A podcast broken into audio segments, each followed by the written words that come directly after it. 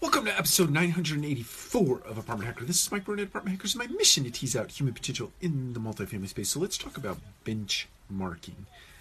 And the reason why I believe that benchmarking is marking is not necessarily the best way to compare yourself to other companies. And the reason is this: if you look at other organizations and you benchmark against them, then the propensity is to make yourself like them. In other words, if you are uh, if you see an area of opportunity where you may not be meeting the competition, it is your propensity just to go out and put things in place or uh, put solutions in place that get yourself on par with the competition, not in advance of the competition.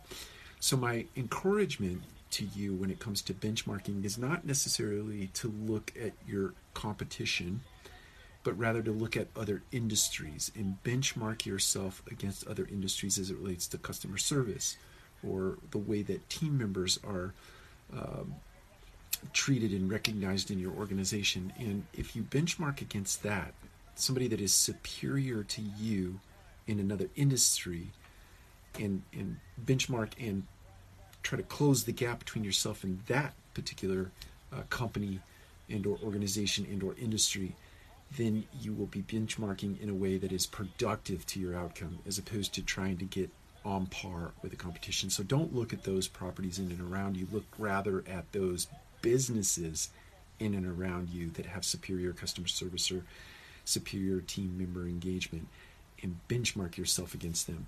Take care. We'll talk to you again soon.